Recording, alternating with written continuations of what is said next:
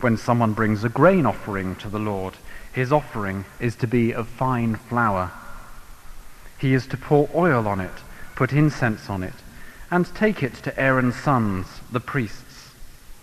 The priest shall take a handful of the fine flour and oil, together with all the incense, and burn this as a memorial portion on the altar, an offering made by fire, an aroma pleasing to the Lord. The rest of the grain offering belongs to Aaron and his sons.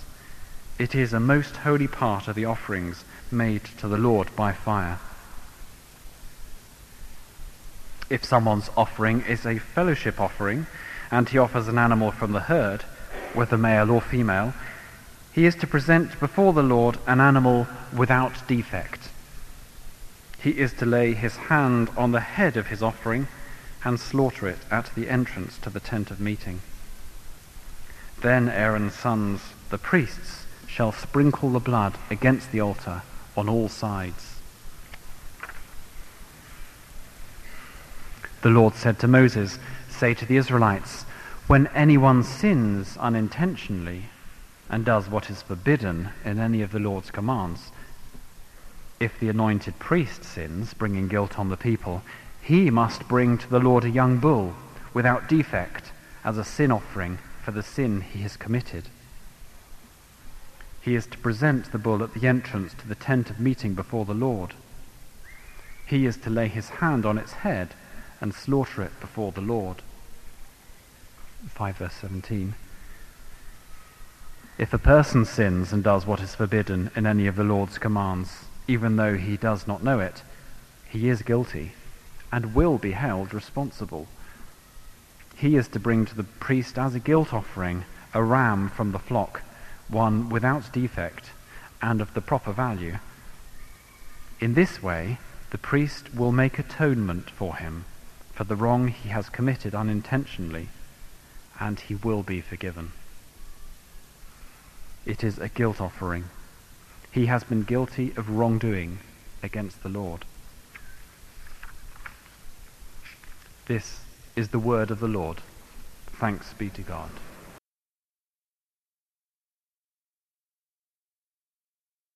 Hebrews chapter 10, starting at the first verse. The law is only a shadow of the good things that are coming, not the realities themselves. For this reason, it can never be, never by the same sacrifices, repeated endlessly year after year, make perfect those who draw near to worship. If it could, they would not have stopped being offered, for the worshippers would have been cleansed once for all and would no longer have felt guilty for their sins. But those sacrifices are an annual reminder of sins because it is impossible for the blood of bulls and goats to take away sins. Therefore, when Christ came into the world, he said, Sacrifice and offering you did not desire, but a body you prepared for me.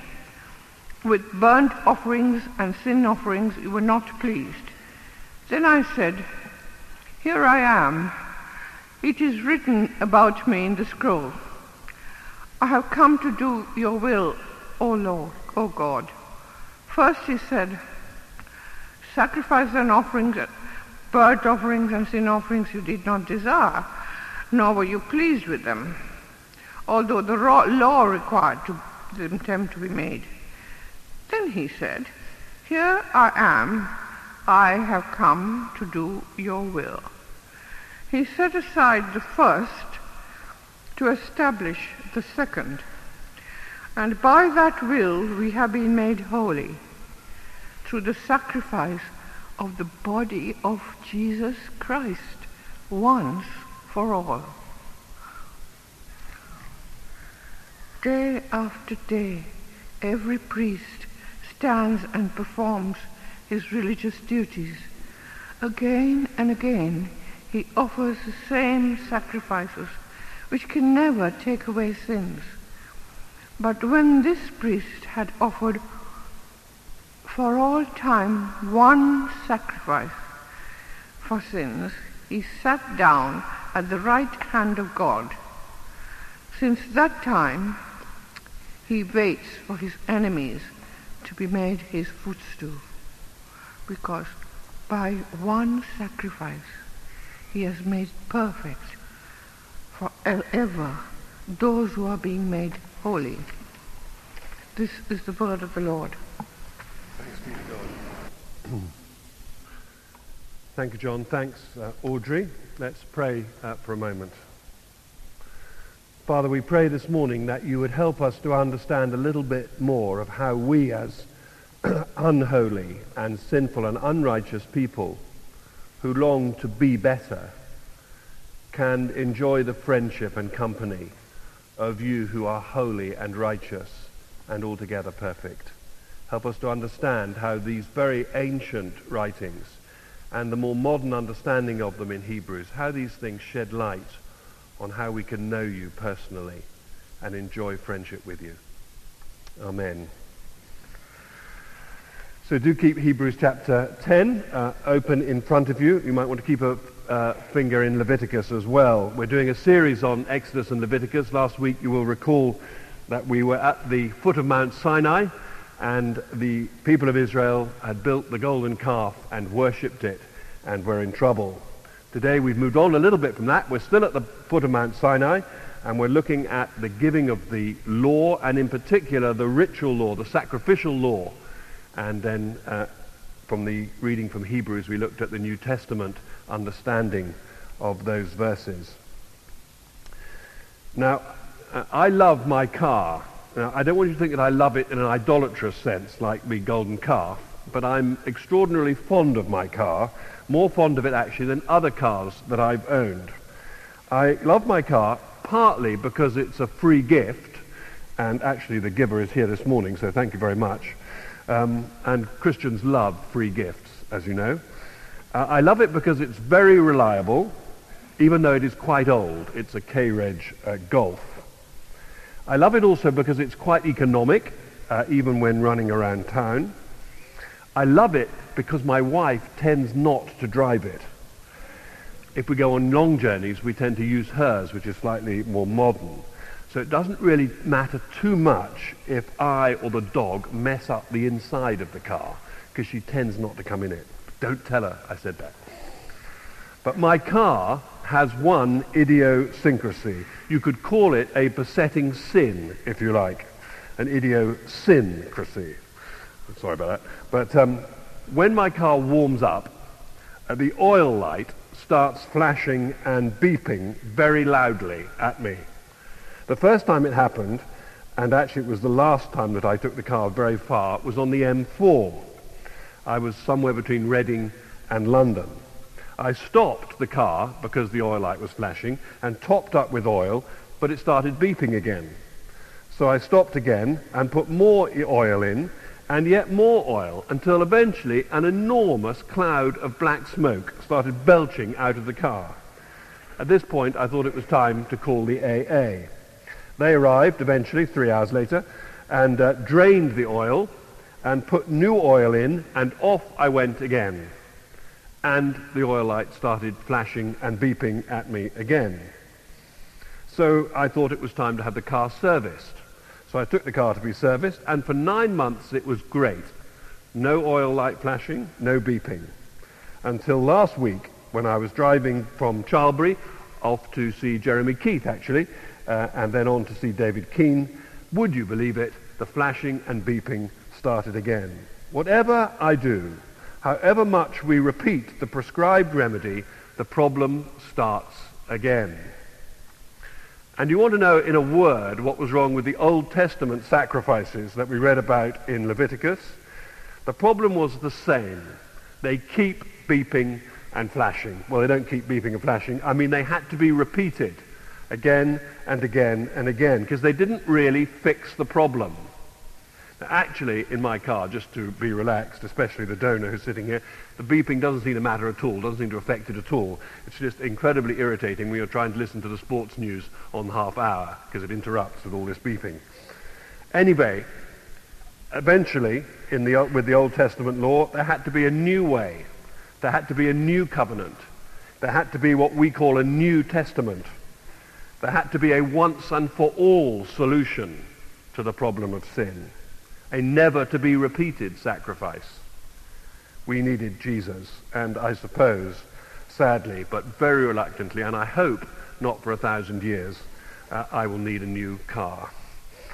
Now, when we read about the sacrifices in Leviticus, all five of them were introduced by John, looking at those uh, seven chapters of Leviticus, there's a part of us which immediately feels detached, even bored, perhaps, perhaps even revolted as we read of the slaughter and dismembering of all those animals. As Bible readers, um, my guess is that rather like the chronologies, when it gets to the sacrifices of Leviticus, we are tempted to skip passages like that, concluding that they have nothing whatever of importance to say to us. I suggest that that's a mistake, for the New Testament tells us that all Scripture uh, is inspired and useful for teaching, etc.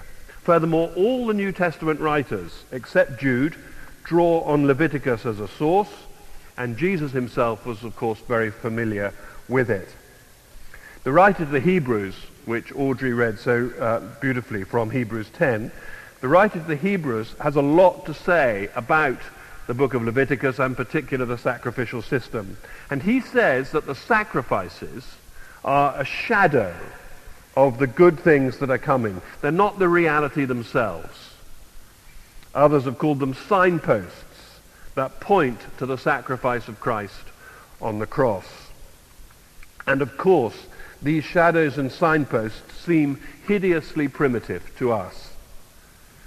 But don't forget that those were very different times. They were primitive times. The peoples around the people of Israel were often sacrificing children uh, rather than animals. Uh, so in a sense, that's an advance uh, towards what we might call civilization, I suppose. The context, as I said, is Moses receiving and passing on these instructions just as, had, as he had received the Ten Commandments at the foot of Mount Sinai and uh, following the appalling sin of idolatry as they had made the golden calf. And the sacrificial system, elaborate sacrificial system, extremely elaborate sacrificial system, is introduced to counter the tendency to idolatry that is in all of us and was, of course, also in all the people of Israel.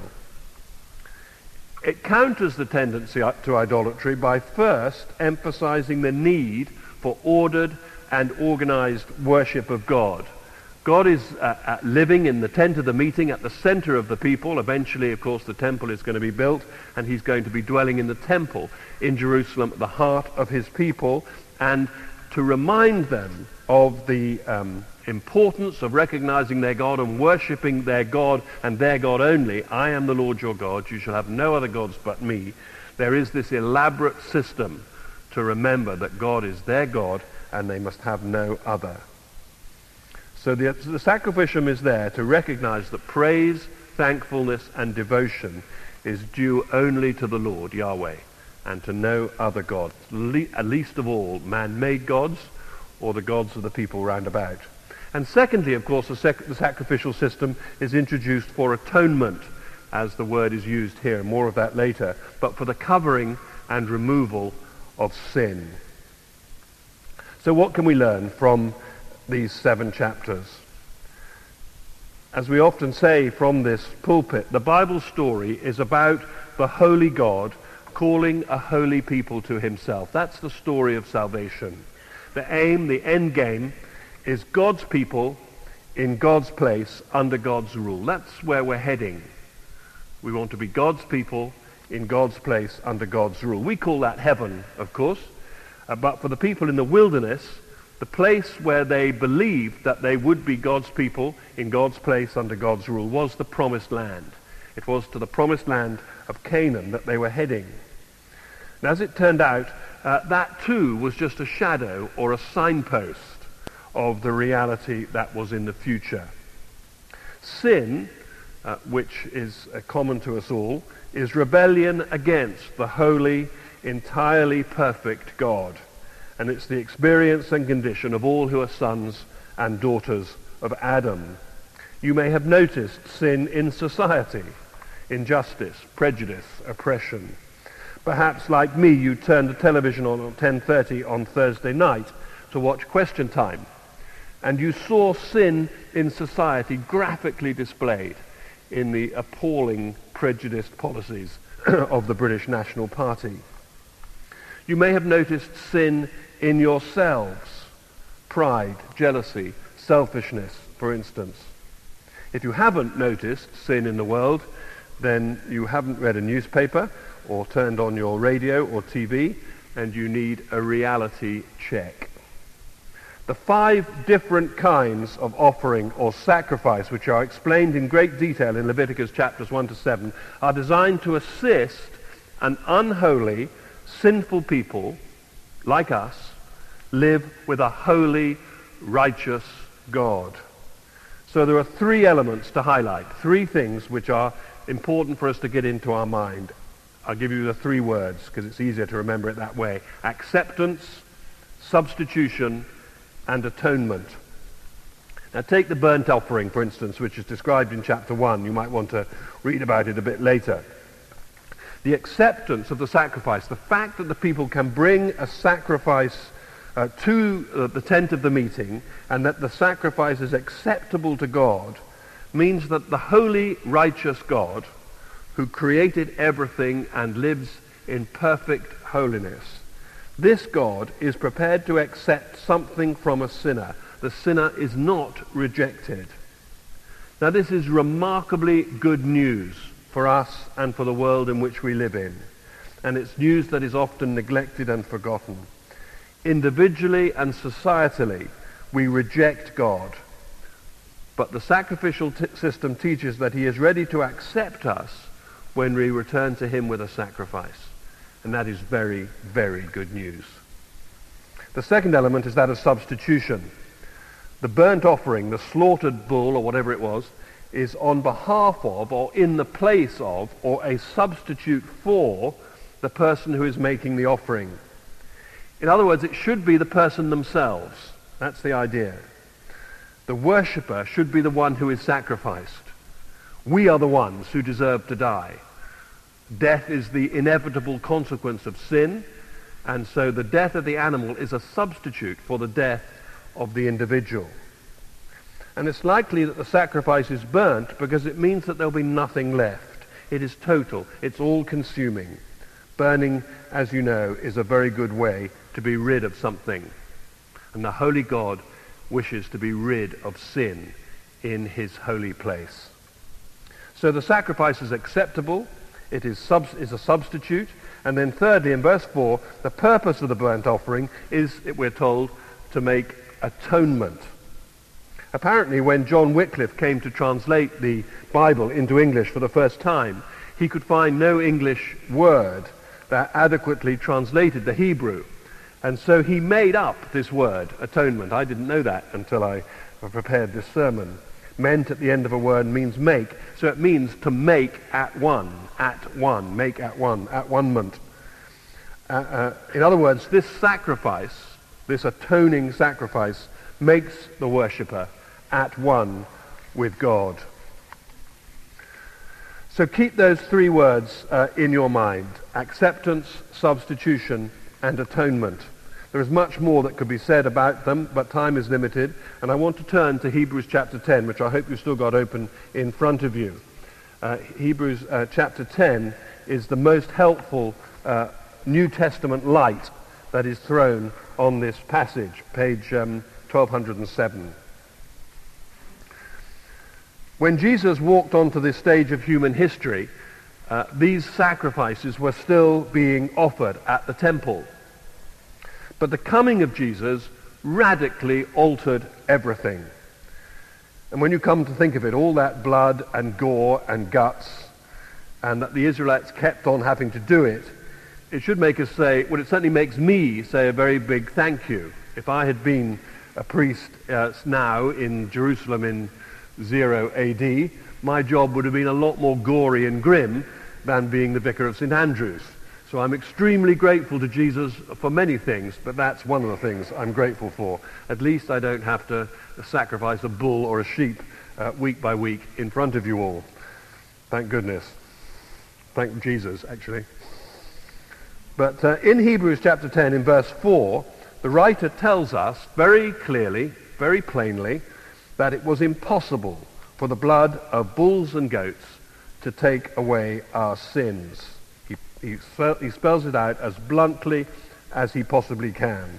How could a bull or a sheep or a bird take our place? How could an animal be an adequate substitute for a human being? A human being is created in the image of God. The people of Israel lived in the confident belief that God had created them to be his friends. How could an animal take away uh, the sin or take away or be in the place of a human being? How could it possibly be an adequate substitute? A human being is far more valuable than that. So Jesus is, of course, as Hebrews is at pains to point out, Jesus is, of course, the perfect Lamb of God, the only human being who has led a sinful life, who by his, co- his, his death on the cross really is an adequate substitute for those of us who put our trust in him and he takes our place as a sacrifice. He really does take away our sins. He really does pay the price of sin. He does what no bull or sheep uh, could possibly do. And of course, as Hebrews says, it is once and for all. There is no, n- never any need for this sacrifice to be repeated. Look at verses um, uh, 11 and 12, for instance, of Hebrews uh, chapter 10, and see how it's spelled out. Day after day, as Audrey read this so beautifully, day after day, every priest stands and performs his relig- religious duties. Again and again, he offers the same sacrifices which can never take away sins. But when this priest, Jesus, had offered for all time one sacrifice for sins, he sat down at the right hand of God. Job done. Jesus is the fulfillment of the burnt offerings. And I want us to conclude this morning just with three implications for us now. What difference does this make for us now? Firstly, if Jesus is the fulfillment of the sacrificial system, if he is the once for all sacrifice, then there is now no need for sacrifices. It is striking, is it not, that since 70 AD there has been no temple in Jerusalem.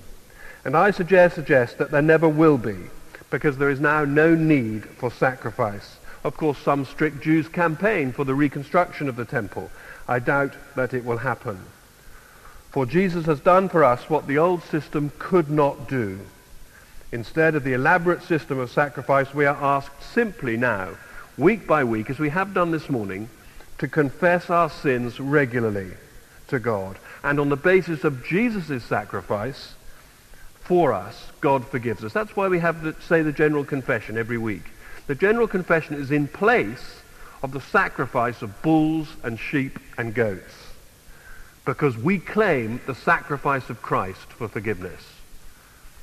It is a sacrifice and it is a claim. It is forgiveness based upon grace, the grace of the Lord Jesus revealed at Calvary, rather than on law as these sacrificial codes are observed. What great news that is. We live in the New Testament. What great news for the world.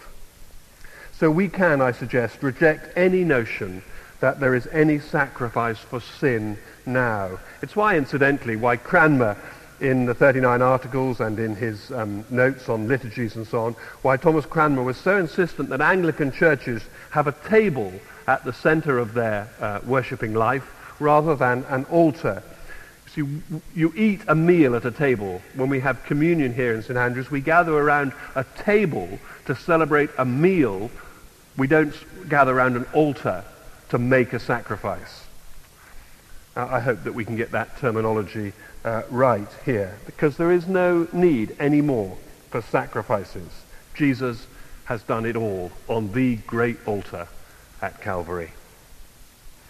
Secondly, if you look on a little bit in Hebrews chapter 10 to verse 19, uh, you will see that we can enter into the presence of God.